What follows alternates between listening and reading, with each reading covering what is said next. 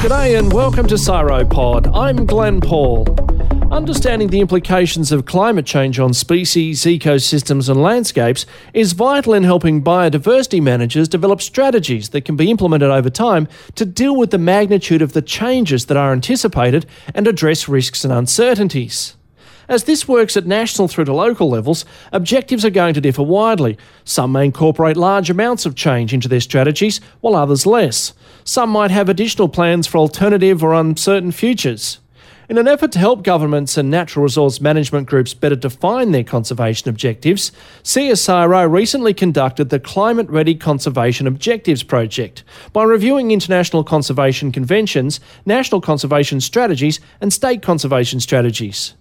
Joining me on the line to discuss this is CSIRO's Dr. Mike Dunlop. Now, Mike, this sounds like a massive job, and I really don't know where you'd begin. What was your strategy for looking at their strategies?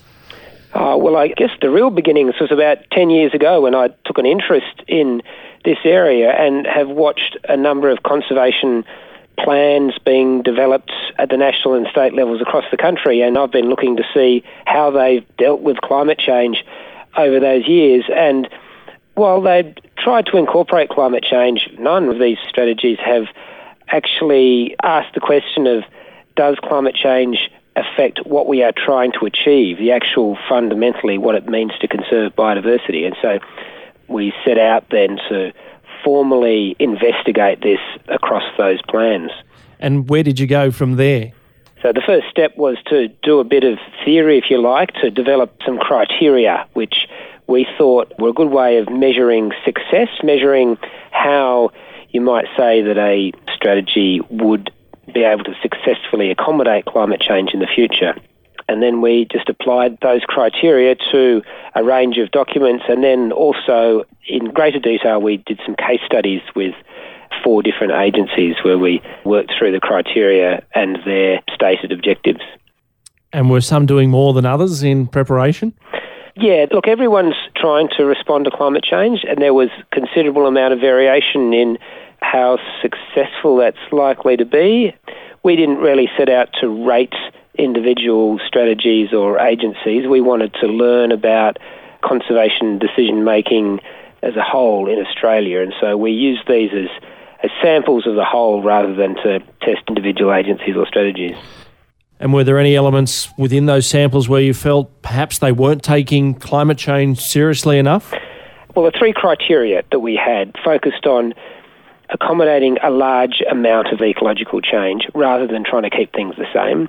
The second one focused on accommodating a large amount of uncertainty in the detail of future ecological change rather than just managing for a known outcome. And the third one focused on managing to maintain a, a, wide diversity of values associated with biodiversity as opposed to values, for example, just associated with particular species. And all of the strategies and plans we looked at to some extent dealt with each one of these criteria, but they didn't really do it to the magnitude that would be necessary to accommodate climate change. So, in that sense, there was some indication that there's capacity to address some of these issues, but almost all the strategies were well embedded in what we call the static paradigm, which doesn't accommodate a large amount of change, doesn't accommodate a large amount of uncertainty, and they tend to focus on a narrow set of values from biodiversity. Okay, so what about differing values within objectives such as species versus ecosystems versus landscape?